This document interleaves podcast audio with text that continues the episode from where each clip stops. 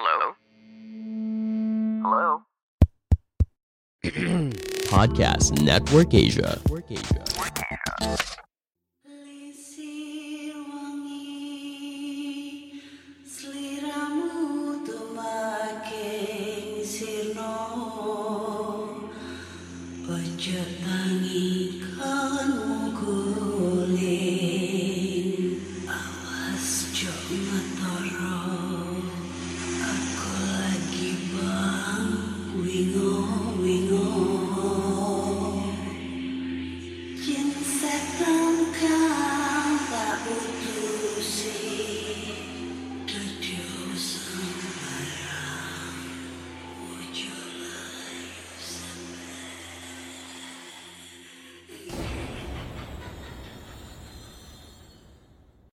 Hai Rek, iya apa kabare?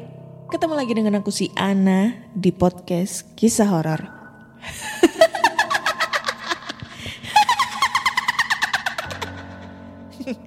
Ketemu lagi di episode seratus empat puluh enam dan di episode kali ini aku akan bacakan cerita horor ataupun email berhantu yang sudah dikirimkan teman-teman melalui podcast kisah horor at gmail dot com. Atau D M Instagram Podcast Kisah Horor, D M Instagram Anna Olive, serta Google Form yang linknya tersedia di bio Instagram Podcast Kisah Horor. Huh, Oke, okay. Sebelum aku mau membacakan cerita horor nih dari teman-teman semua, ya aku mau ngumumin nih ya uh, bahwa kemarin, alhamdulillah, donasi buat saudara kita yang terkena dampak erupsi Semeru ya. Itu udah terkumpul kurang lebih sekitar satu koma lima juta ya di uh, Saweria Podcast Kisah Horor. Alhamdulillah banget. Thank you, thank you buat teman-teman semua ya. Semoga uh, dilancarkan rezekinya ya. Terus kemarin juga udah ada yang nge-D M aku buat ngedonasiin uh, barang-barang apa? baju bekas ya, baju bekas yang masih layak pakai. Yang kebetulan rumahnya ada sekitar apa ada di daerah sekitar Sido, Sidoarjo dan Surabaya ya.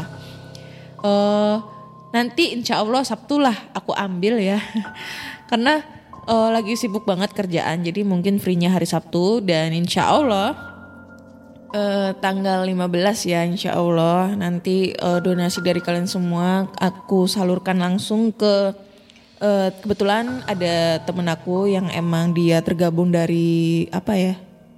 Pokoknya eh, sosial gitulah, gue nggak tahu. Pokoknya ada komunitasnya gitu yang bakal berangkat ke Lumajang hari, insya Allah hari Jumat ya. Jumat tanggal berapa ya?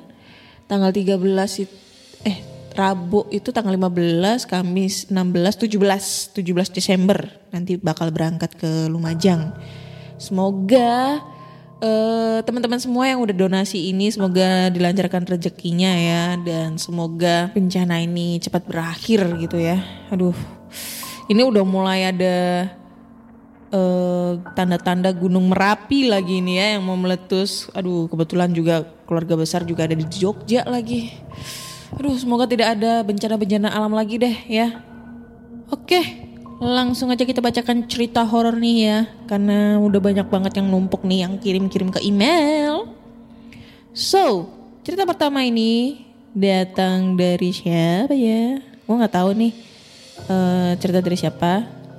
Langsung aja kita bacakan ceritanya ya. Halo, Assalamualaikum warahmatullahi wabarakatuh. Waalaikumsalam. Tolong jangan sebutin nama aku ya kak ya. Jadi kisah ini sebelumnya udah pernah aku unggah di Twitter nih. Dan kali ini aku pengen cerita langsung di podcast kakak. Jadi kisahnya ini tentang satu keluarga besar yang tinggal di sebuah rumah di daerah Rungkut, Surabaya. Rumah yang berukuran besar itu dihuni oleh empat kakak. Rumah itu memiliki dua belas kamar yang terbagi dalam tiga lantai.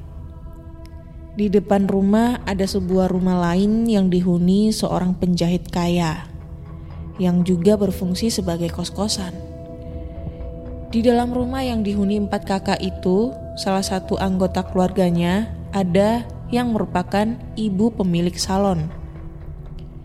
Ia membuka salon di rumah dengan memanfaatkan ruang tamu. Kisah horor itu dimulai pada Kamis malam Jumat tahun dua ribu tiga. Sekitar pukul satu lewat tiga puluh dini hari. Si ibu kala itu hendak membuka kulkas. Namun tiba-tiba korden bergerak dan tercium aroma busuk seperti bau kotoran manusia. Penasaran, si ibu lantas membuka gorden. Kaget bukan main. Ia mendapati sosok pocong nampak di jendela. Wajahnya gosong, hitam lebam, tulang dan bagian rongga dalam kafannya itu. Tak hanya si ibu yang mengalami kejadian horor. Di kamar si nenek juga muncul penampakan serupa. Pocong tersebut mengeluarkan suara seperti orang mendengkur.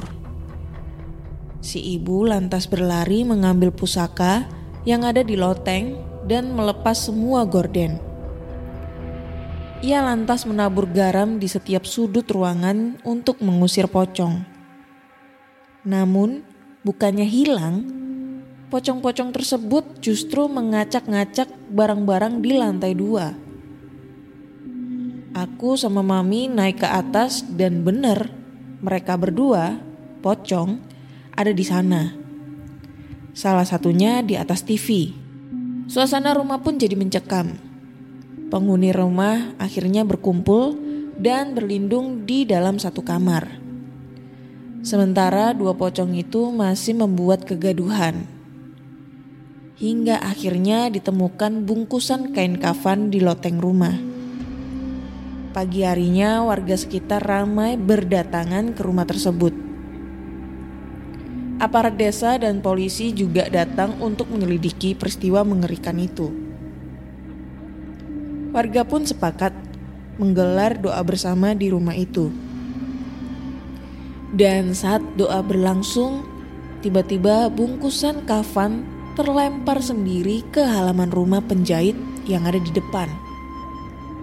Warga pun syok, lalu berhamburan menuju rumah penjahit itu. Saat didobrak, di dalam rumah itu ditemukan banyak peralatan klinik seperti gundukan tanah kuburan, keris, kendi, kembang, bungkusan kain putih, boneka santet, hingga foto-foto orang yang berserakan. Banyak yang tanya kenapa targetnya ke keluargaku.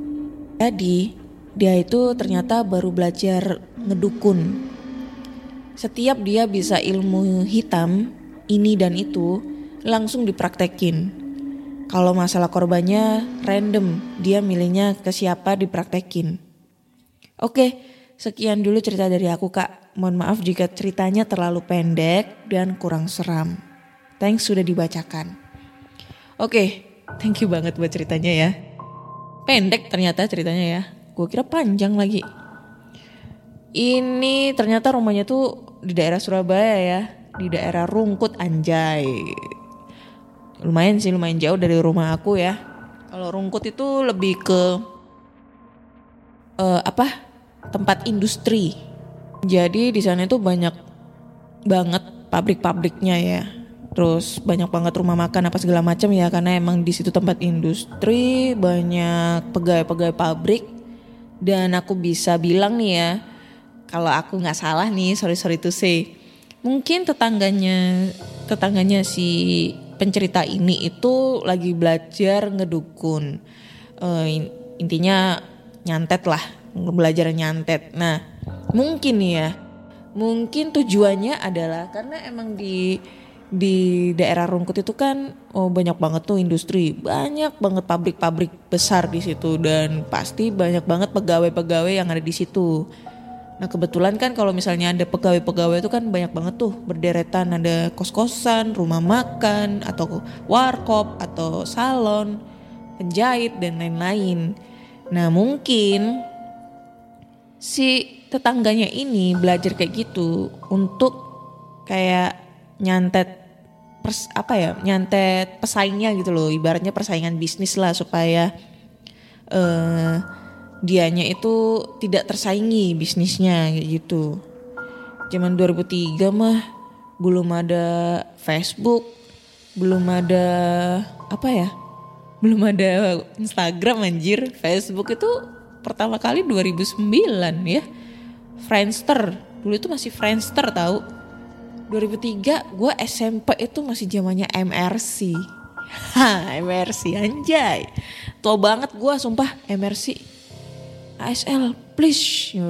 Cewek underscore maco. Cewek Bandung. Uh, cowok Surabaya kayak gitu-gitu, masuk di roomnya masing-masing gitu. Jadi ada room Surabaya, room Bandung kayak gitu-gitu. Aduh, kangen banget aku cuman kayak gitu. Heh.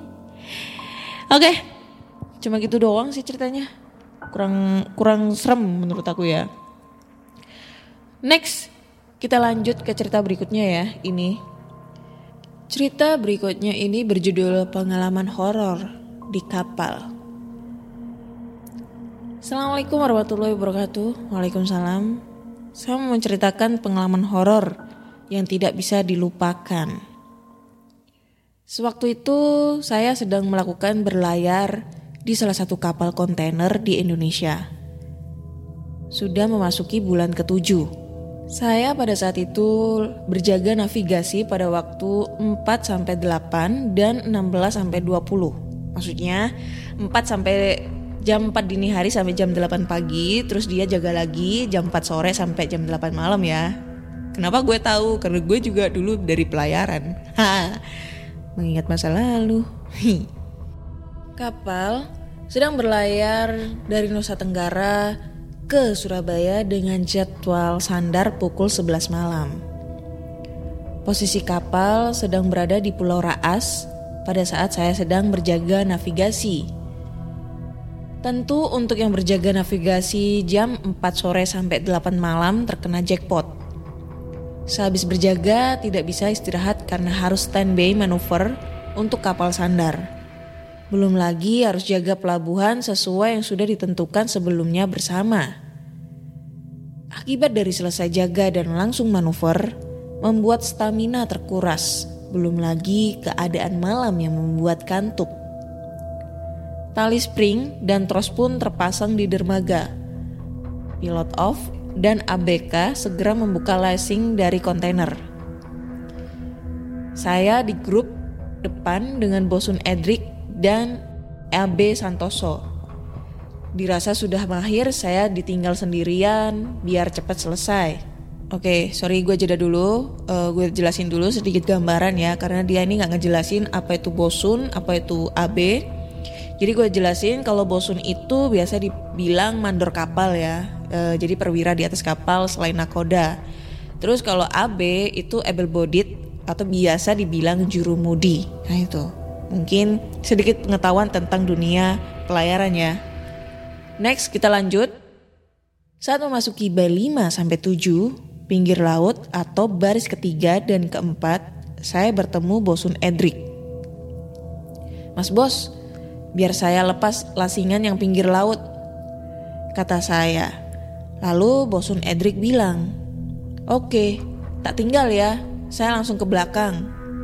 Lalu saya menjawab, siap Mas Bos.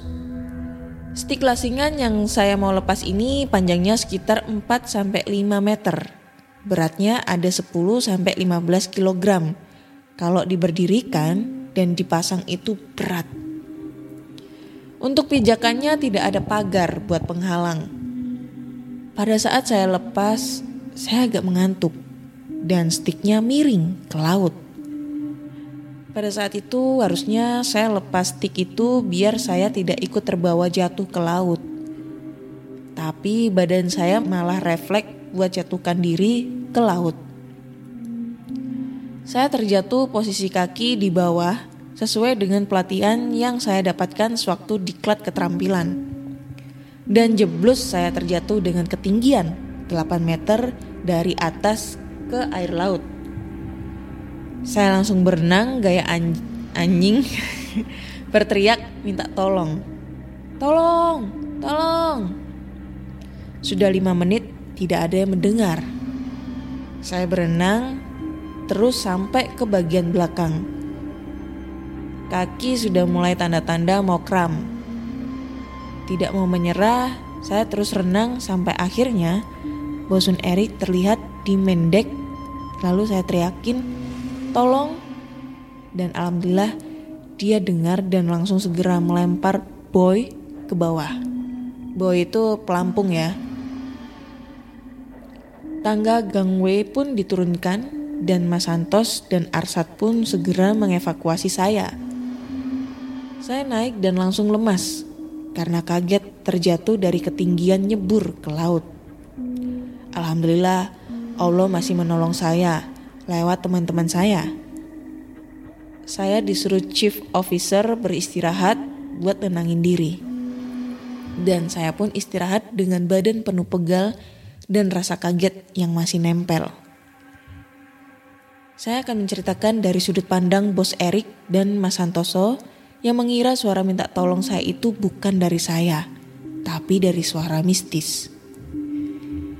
Karena sebelumnya pernah ada kejadian serupa, tapi korban tidak ditemukan dengan selamat. Jadi ini cerita menurut pandangan dari Bos Erik dan Mas Santoso ya kak. Bos Erik berkata, saya jalan ke Balima sampai tujuh. Ada Nur, dia bilang, Mas Bos, biar saya lepas lasingan yang pinggir laut. Lalu saya serahkan sama dia biar cepet beres. Terus saya lanjut ke Bay sembilan sampai sebelas. Saya bilang, oke, tak tinggal ya, saya langsung ke belakang. Oke, intermezzo dulu ya. Ini bay, bay lima, bay tujuh maksudnya e, barisan kontainer ya. Kontainer lima sama tujuh. Terus dia jalan ke bay sembilan sampai sebelas. Dari barisan kontainer sembilan sampai sebelas. Gitu ya maksudnya. Lanjut. Saya lanjut ke bay sembilan sampai sebelas. Di sana sudah ada Santoso. Kami berdua bareng-bareng melepas lasingan. Selang lima menit ada suara minta tolong kenceng dari pinggir laut. Santoso bilang, Bos, sampai denger ora ada suara minta tolong. Apa suara setan? Duh, jadi serem gini Bos. Lalu saya menjawab, denger, tapi gak terlalu keras. Jangan dipikirin. Saya lupa, si Nur belum kelihatan. Saya dan Santoso beres lepas lasingan sembilan sampai sebelas. Mau lanjut ke bay tiga belas sampai lima belas. Baru keingatan, si Nur belum kelihatan. Saya lari ke Mendek untuk ngecek tapi belum terlihat. Tiba-tiba terdengar suara minta tolong dari bawah. Ternyata si Nur jatuh. Refleks saya lari sambil lompat ambil lifebuoy. Lifebuoy itu pelampung ya, bukan sabun. Langsung saya lempar ke si Nur. Saya suruh Arsat dan Santoso pasang tangga gang, gangway dan langsung evakuasi biar diberi pertolongan pertama. Alhamdulillah si Nur selamat, tidak ada luka. Cuma masih syok aja. Saya merasa bersalah karena meninggalkannya sendirian. Saya nasihati dia kalau capek minta bantuan atau istirahat. Terlepas dari itu, saya juga salah meninggalkannya sendiri dan harusnya bareng-bareng. Oke, pelajaran yang jadi hikmahnya, jangan terlalu memaksakan dan jangan terlalu mengerjakan sendiri. Alhamdulillah masih diberi pertolongan oleh Allah subhanahu wa taala. Thank you Kak Ana sudah dibacakan. Semoga cerita ini bisa menjadi pengalaman buat kita semua. Mohon maaf jika ceritanya kurang seram. Salam pelaut. Oke, thank you ya Mas Nur buat ceritanya. Anjay, gue jadi kangen nih berlayar ya. Kukira ceritanya lumayan seram. Ternyata menurutku biasa aja ya, belum ada serem-seremnya, belum ada penampakannya. Tapi bisa dibayangin ya, terjun dari ketinggian delapan meter. Gila, sakitnya bukan main anjir. Aku dulu... Akan kebetulan juga uh, lulusan dari pelayaran ya. Terus dulu itu ada kegiatan diklat namanya B S T, Basic Safety Training ya. Setiap pelaut itu wajib untuk melakukan kegiatan B S T tersebut. Mungkin gak hanya pelayaran ya, penerbangan juga ada kegiatan B S T juga, cara untuk menyelamatkan diri ya. Nah, kalau waktu dulu itu, waktu kita praktek, itu terjunnya dari ketinggian tiga meter. Ya kan, dari ketiga, ketinggian tiga meter itu ada triknya gimana kita terjun bebas ke bawah pada saat kapal itu mengalami keadaan darurat kayak gitu ya. Dan itu walaupun tiga meter itu beuh, sakitnya minta ampun. Padahal pakai life craft, eh life craft, life jacket, life craft lagi, life jacket ya, e, rompi pelampung. Nah ini delapan meter nggak pakai rompi pelampung, gila gimana sakitnya itu dada-dadanya itu ya, dadanya, tangannya, kakinya. Wah, kalau orang biasa mah hancur itu kalau nggak ini ya. Maksudnya dalam arti terjunnya itu kalau asal-asalnya bu hancur badannya, sakit semua. Tapi kalau misalnya ada dia udah tahu triknya itu pasti masih bisa ter, masih bisa ini nahan kayak gitu. Ya pokoknya kayak gitu deh. Aduh. Jadi itu ya tadi sudah aku sebut-sebutin juga kalau misalnya ada yang kurang paham tuh e, bosun itu apa, jurumudi itu apa, lasing itu lasing itu e, tali ya, tali buat ngikat ikat-ikat kontainernya ya. Terus buy itu apa kayak gitu-gitu. Dunia pelayaran. Mungkin ada teman-teman nih yang dari pelayaran. Wah, pengalaman dia waktu pendidikan kali, pengalaman waktu dia ini juga waktu dia apa? Berlayar. Wah, langsung aja kirim-kirim ceritanya ke podcast Kisah Horor. Next, kita lanjut ke cerita terakhir ya, karena dua cerita menurutku kurang begitu seram, wanjay. Ini cerita dari Cuman Project lagi ya. Mas Cuman itu banyak sejuta horor nih. Cerita horor nih ya. Kita langsung bacain ya. Kamu lagi mau mengembangkan podcast kamu, tapi bingung caranya bagaimana? Mulai dari sisi performance-nya, menentukan rate konten kamu, sampai bagaimana cara memonetisasinya. Nah, coba deh cek Podmetrics. Podmetrics adalah platform yang bisa membantu kamu untuk lebih mudah melihat performa konten podcastmu. Lalu melalui Podmetrics, kamu juga bisa menentukan rate podcastmu melalui data yang tersedia, serta bisa juga memonetisasi kontenmu dengan champion-champion dari brand yang cocok dengan podcastmu. Bahkan, Podmetrics juga bisa membantumu untuk mendapatkan inspirasi dalam membuat iklan pada podcastmu dengan contoh iklan yang sudah tersedia. Nggak ketinggalan juga, sekarang Podmetrics juga ada fitur Pod Earnings dengan berbagai metode pembayaran, sehingga memudahkan kamu untuk mendapatkan penghasilan dari Podmetrics.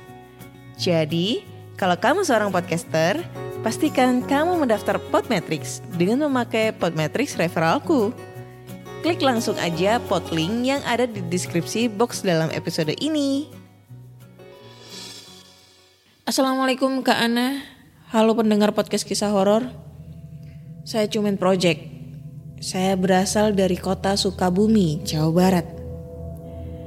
Kali ini saya akan menceritakan kisah horor di tahun dua ribu sembilan belas di salah satu hotel santai di gedung tua yang menawarkan taman dan restoran internasional yang terletak di, wah, ini disebutkan ya alamatnya.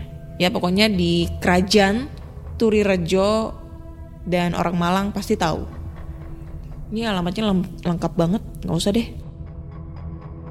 Gimana batuknya? Sudah membaik? Kalau sudah alhamdulillah. Kalau belum coba resep obat batuk keluarga saya.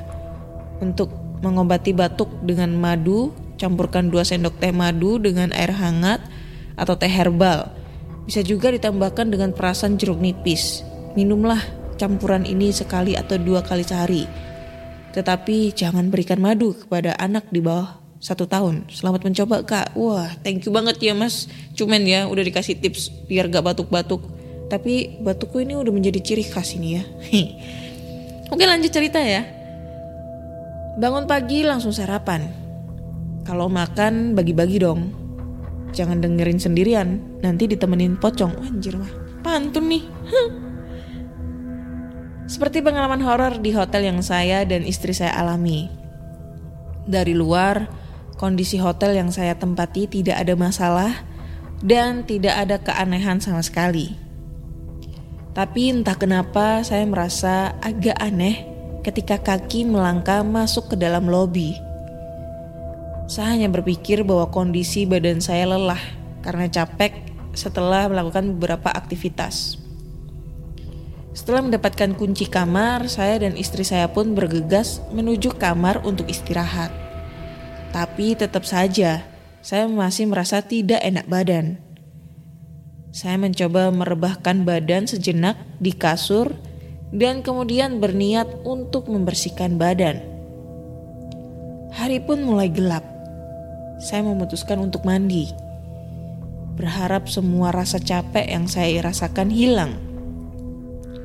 Lalu istriku pun meminta izin ke lobi sebentar untuk menemui temannya yang tinggal di kota Malang. Saya pun langsung mengiyakan istriku dan langsung beranjak mandi. Setelah saya selesai mandi, saya pun keluar dan merasa terkejut lantaran saya melihat semua gorden dan jendela terbuka. Sehingga angin pun dengan bebas masuk ke dalam kamar. Karena sudah maghrib, saya pun bergegas menutupnya. Jeder! Saya pun terperanjat, kaget ketika mendengar pintu kamar mandi tertutup dengan keras. Kali ini bulu kuduk saya benar-benar berdiri. Saya menatap ke arah kamar mandi sejenak sebelum membuka kunci kamar dan keluar. Saya menceritakan kepada istri saya melalui WhatsApp tentang kejadian yang baru saja saya alami dan menanyakan kepadanya juga apakah dia yang membuka semua jendela dan gorden kamar. Tapi istri saya hanya menjawab bahwa dia baru saja menemui temannya di lobi hotel dan belum masuk ke dalam kamar lagi. Lalu siapa yang membuka gorden dan jendela? Terkadang saya malas untuk menghiraukan keadaan sekitar saat bermalam di hotel. Terlebih bila kondisi badan sudah lelah. Setelah masuk ke dalam kamar, hal yang saya pikirkan adalah tidur. Tapi naas. Malam itu saya tidak bisa tidur. Berbagai hal saya lakukan. Mulai dari chat sama teman-teman, mendengarkan musik hingga membaca buku. Biasanya, bila mata saya capek, maka akan terpejam dengan sendirinya. Saya melirik jam pada layar smartphone saya. Tak terasa sudah jam sepuluh malam. Ketika mata sudah mulai berat, saya meletakkan buku yang saya baca dan tidur. Baru memejamkan mata, saya pun terpaksa membuka mata dan bangun. Saya pun mendengar suara anak-anak bergurau kencang sekali. Saya diam dan mencoba mencari sumber suara tersebut. Semakin kencang dan semakin berisik. Duh, ini anak, mak bapaknya kemana sih? Jam segini belum tidur malah berisik. Saya bergumam meluapkan kekesalan. Pertama saya masih bisa sabar. Lama-lama saya merasa terganggu karena semakin berisik dan gaduh. Dengan sedikit rasa kesal, saya menelpon resepsionis agar pihak hotel yang menegur tamu sebelah. Tapi, informasi dari pihak hotel justru membuat saya semakin kaget. Maaf Bapak, sebelah kamar Bapak sudah melakukan check out tadi siang dan sekarang kosong. Lalu siapa yang berisik malam-malam begini? Sampai pagi menyingsing saya tidak mendapatkan jawabannya.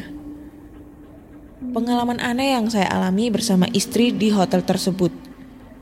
Entah kenapa setiap kali mau liburan saya dengan istri selalu semangat membahas hotel tersebut yang menurut kami itu adalah hotel yang menawarkan taman dan restoran internasional yang bagus karena kami baru setahun menikah. Jadi butuh liburan sesekali. Lanjut, ketika keesokan harinya saat itu saya dan istri saya sedang saya dan istri saya sedari sore hanya melakukan kegiatan di kamar. Saya tidur, begitu juga istri saya. Sekitar jam dua belas malam saya terbangun dan saya mendapati istri saya sedang memainkan smartphone miliknya. Kami pun ngobrol sebentar. Dan saya mengajak dia untuk keluar ke lobi karena bosan di kamar. Tanpa pikir panjang, istri saya pun mengiyakan ajakan saya. Setelah puas di lobi, kami pun masuk ke dalam kamar dan berkata padanya, "Sepertinya aku akan susah tidur deh. Seharian tidur kebangun jam segini." Istriku pun, istriku pun hanya terkekeh. Setelah itu, saya pun tidak ingat apa-apa. Malam itu pada saat kami masuk ke dalam kamar, rupanya saya sudah terlelap sejak badan saya menyentuh kasur. Sementara istriku justru tidak bisa tidur dan berusaha tidur sambil bermain handphone. Namun tiba-tiba dia melihat sosok wanita putih berada tepat di kaki saya, berdiri dengan rambut panjang yang terurai dan posisi kepala yang menunduk. Tingginya hampir empat meter, hanya beberapa sentimeter lagi menabrak atap kamar hotel dan bau busuk. Sontak istri saya pun kaget dan berteriak. Saya tidak merespon teriakannya dan masih terlelap dalam tidur. Ibarat mimpi buruk, dia pun segera memejamkan mata dan komat-kamit membaca doa-doa. Malam itu seolah menjadi malam terburuk untuk istri saya dan rasa aneh yang saya rasakan sejak menempati kamar tersebut. Setelah sudah dua hari berada di kota Sukabumi, baru istri saya menceritakan semuanya apa yang dia lihat di kamar hotel. Kata istriku, aku saat tertidur seperti orang yang sedang kram sekujur tubuh. Tubuhku kaku. Dia membangunkanku tetapi tidak bisa, katanya. Sekian. Terima kasih Kak Ana.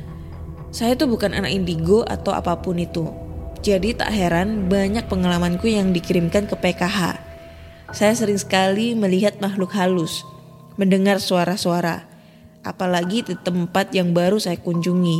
Contohnya bila menginap di hotel, jadi sudah tidak aneh di keluargaku kalau aku sering diganggu. Dan jadi terbiasa, tak jarang saya tantang balik. Meskipun bukan hari lebaran, tapi saya selalu meminta maaf kepada Kak Ana kalau semisal tulisanku berantakan, tanda baca kurang, apalagi membuat Kak Ana susah membacanya. Mungkin segitu segitu dulu dari saya. Kalau ada waktu saya akan ceritakan lagi cerita yang saya alami. Maaf juga Kak Ana, saya belum membuat jadwal ngobrol-ngobrol di P K H. Jaga kesehatan, makan vitamin, cuci tangan, dan jangan terlalu kecapean. Baik-baik di sana. Wassalamualaikum. Bye-bye. Waalaikumsalam warahmatullahi wabarakatuh. Thank you banget buat Mas Cuman ya, buat cerita horornya untuk kesekian kalinya. Anjay, perhatian banget nih. Enggak usah sok perhatian sama gue. Ntar gue baper. Kasian dong, ntar dipikir gue pelakor lagi. Enggak dong, canda. Thank you banget ya udah perhatian dan udah dikasih tips biar enggak batuk-batuk lagi. Sebenarnya udah aku lakuin tuh yang tipsnya Bang Cuman. Cuma ya cuma jujur saya tuh paling anti minum obat sirup gitu. Walaupun sirupnya rasa stroberi, jeruk, gak bisa nelen. Dah kalau gak dicekokin air minum itu gak bisa, pasti muntah. Kayak gitu Bang Cuman. Oke, gue penasaran banget ya ini hotelnya itu kayak gimana bentuknya. Ini dia ngasih alamat lengkap sih sebenarnya, tapi gak aku sebutin ya. Coba nih, di mana ya jalan? Salin dulu deh, salin terus kita cek-cek di sini alamatnya. Oh, ini, ini bukan alamatnya. Oh ya, nih kalau ini mah udah nggak jadi rahasia umum ya. Udahlah gue sebutin sebutin aja nama hotelnya ya. Nama hotelnya Hotel Niagara, yang ada di daerah Lawang ya. Ini kalau misalnya kalian nih ya eh, biasanya pergi ke Malang terus ngelewatin daerah Lawang ya, pasti nemu ini hotel. Lokasinya itu di sebelahnya pasar Lawang. Tuh, pasar oleh-oleh lah, pasar oleh-oleh di Lawang, Malang. Itu emang hotelnya angker ya, terkenal angker katanya. Kalau misalnya penasaran, aku baca dulu ya sejarah Hotel Niagara. Nah jadi kenapa ini disebut hotelnya angker ya? Jadi hotel ini itu awalnya merupakan sebuah villa pribadi milik Lim Xianjo, seorang konglomerat Tionghoa. Villa ini dibangun selama kurang lebih lima belas tahun lamanya. Dimulai dari tahun seribu sembilan ratus tiga dan selesai tahun seribu sembilan ratus delapan belas. Anjir lah, lama banget ya. Dirancang oleh Fritz Joseph Pinedo, seorang arsitek swasta Belanda profesional keturunan Portugis Brazil. Ya pokoknya kayak gitu deh. Ini pokoknya angker, kenapa bisa dibilang angker? Karena memang hotel ini adalah hotel eh, yang paling lama lah di zaman-zaman kolonial Belanda ya. Jadi tahun seribu sembilan ratus tiga anjir, awal-awal awal-awal seribu sembilan ratusan berarti abad keberapa ya? Gue nggak tahu. Pokoknya gitulah. Terus ini gue dulu pernah sempet nginep di hotel ini ya. Udah lama banget sih, zaman-zaman masih explore ya, explore explore di YouTube. Cuma aku nggak pernah bikin video vlog di sana. Jadi katanya nih ya, katanya di salah satu lantai lantai salah satu lantai di hotel tersebut itu dikosongin, atau katanya sih ya di salah satu kamar itu ada kamar yang uh, tidak boleh ditempatin gitu katanya ya. Terus di dalamnya itu ada lagi rumor bilang di dalam kamar tersebut itu ada lukisan Nyai Roro Kidul. Nah ini gue nggak tahu yang bener yang mana, cuma yang paling desas-desusnya cerita horornya yang paling banyak banget uh, di salah satu lantai itu tidak boleh ditempatin karena ada kasus-kasus uh, sering terjadi bunuh diri atau enggak, pokoknya banyak banget lah cerita-cerita horor di satu lantai tersebut. Nah, gue lupa nih di lantai berapa ya, udah lama banget sih sebenarnya. Jadi gue tuh nginep di hotel tersebut karena penasaran ya, dan itu murah banget biayanya, seratus lima puluh ribuan lah, nggak nggak sampai dua ratus ribu lah pokoknya per malam itu. Jadi waktu itu kebetulan aku habis ngevlog di daerah Malang, di daerah Karangploso arah ke Batu. Nah habis ngevlog akhirnya kita nginep tuh di Niagara. Emang sengaja banget milih hotel Niagara karena emang penasaran tuh sama tuh hotel. Niatnya mau ngevlog, niatnya nih ya mau ngevlog. Tapi saking penasarannya, itu kan aku berdua sama teman aku cewek. Jadi waktu itu kita penasaran tuh sama itu hotel. Nah kita jalan-jalan tuh di lantai di lantai setiap lantainya kita naik naikin lah jalan pokoknya. Dan emang posisinya hotel tersebut tuh sepi pengunjung, sepi banget. Mungkin bisa dibilang kata resepsionisnya dulu itu ada sekitar sepuluh orang yang menginap di sana. Dan gak jarang biasanya hotel tersebut emang dipakai mesum juga di situ gitu loh, karena emang kondisinya agak sedikit bebas ya hotelnya.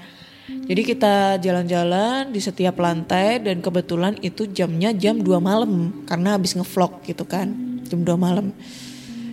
Lumayan sih capek dan lumayan sepi juga itu hotel, padahal di luar di luar itu masih rame kondisinya. Itu kan jalur provinsi tuh, e, antar jalur kota gitu kan. Jadi kebayang dong suara bis lewat, suara mobil lewat, suara motor lewat kayak gitu.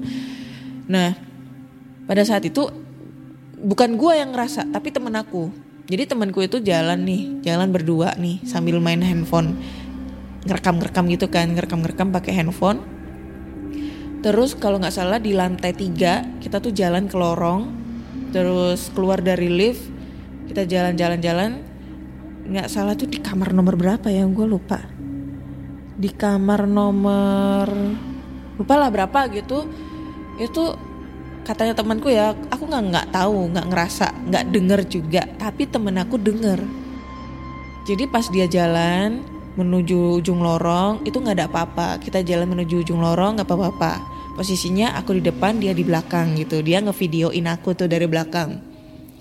Itu gak ada apa-apa. Terus balik lagi ke arah lift. Nih balik arah nih ya ke arah lift. Nah pas balik arah ke arah lift, kalau gak salah itu kamarnya itu ada sekitar jarak lima kamar dari lift ya, lima kamar dari lift. Jadi ini lift, kamar satu, kamar dua, kamar tiga, kamar empat, kamar lima sebelah sisi kanan. Nah itu sisi kanan, sisi kanan pokoknya dari arah kita jalan. Waktu jalan dia tuh gak ngerasa apa-apa tuh. Dan itu kondisinya emang sepi banget dan kayaknya nggak ada pengunjung deh di situ. Nah, pas arah balik, tiba-tiba pas kita mau ke lift, temanku dengar di kamar tersebut e, dari jarak lima kamar dari lift itu ada yang ngetok. Ngetoknya itu tapi dari dalam. Tok tok tok. Kaget dong dia. Dipikir itu Uh, gua yang lagi iseng ngetak-ngetak pintu gitu. Padahal kan dia tahu sendiri, dia lagi ngerekam handphone, uh, ngerekam video aku lagi lagi jalan gitu ke lorong. Ya niatnya mau bikin story. Tapi dia tahu kalau gua tuh nggak megang-megang, nggak nggak maksudnya jaraknya itu di tengah, nggak nggak ke sisi pinggir pintu gitu.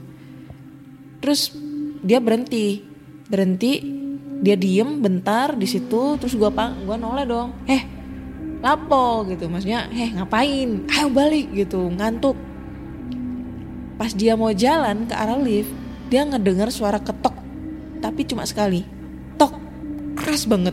Tapi gue nggak dengar, sumpah, gue nggak dengar. Tapi cuma temen aku yang dengar. Akhirnya dia lari, wus menuju ke lift. Pas posisinya kebetulan liftnya itu pintunya terbuka, turun, dia nggak berani cerita di situ, dia nggak tenang tidurnya. Terus dia berani ceritanya pas besok paginya pas kita mau balik pulang ke Surabaya. Gila. Itu kalau seandainya gue yang ngedenger kan seru gitu ya. Pas nge-vlog gitu. Tapi anehnya pas waktu dia story, story ini tuh gak kedengeran suaranya. Dan gue juga gak denger. Cuma dia aja yang ngedenger gitu. Nah buat yang penasaran silakan nginep di Hotel Niagara. Gimana apa... dirasakan sensasinya, horornya di sana kayak gimana, gitu ya. Mungkin next time, mungkin gue bakal nginep lah di sana, langsung cerita horor ngepodcast di lokasi horor tersebut. Wah keren tuh kayaknya ya. Oke, cukup sekian dulu kayaknya cerita di episode seratus empat puluh enam ini. So buat teman-teman semua yang pengen kirim-kirim cerita horor, berbagi cerita horor, langsung aja kirim ceritanya ke podcast kisah horor at gmail dot com atau di Instagram podcast kisah horor, di Instagram Anna Olive serta Google Form yang linknya tersedia di bio Instagram podcast kisah horor. Jangan lupa follow juga podcast kisah horor di Spotify, Google Podcast, Apple Podcast atau di Anchor atau di Noise karena sekarang podcast kisah horor bisa denger didengar di Noise. Dan jangan lupa follow juga Instagramnya Podcast Kisah Horor. Terima kasih sudah mendengarkan Podcast Kisah Horor sampai detik ini. Nantikan cerita-cerita horor di episode berikutnya. See you.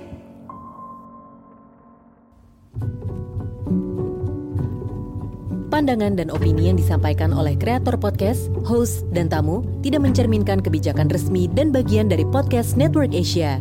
Setiap konten yang disampaikan mereka di dalam podcast adalah opini mereka sendiri dan tidak bermaksud untuk merugikan agama, grup etnik, perkumpulan, organisasi, perusahaan, perorangan, atau siapapun dan apapun.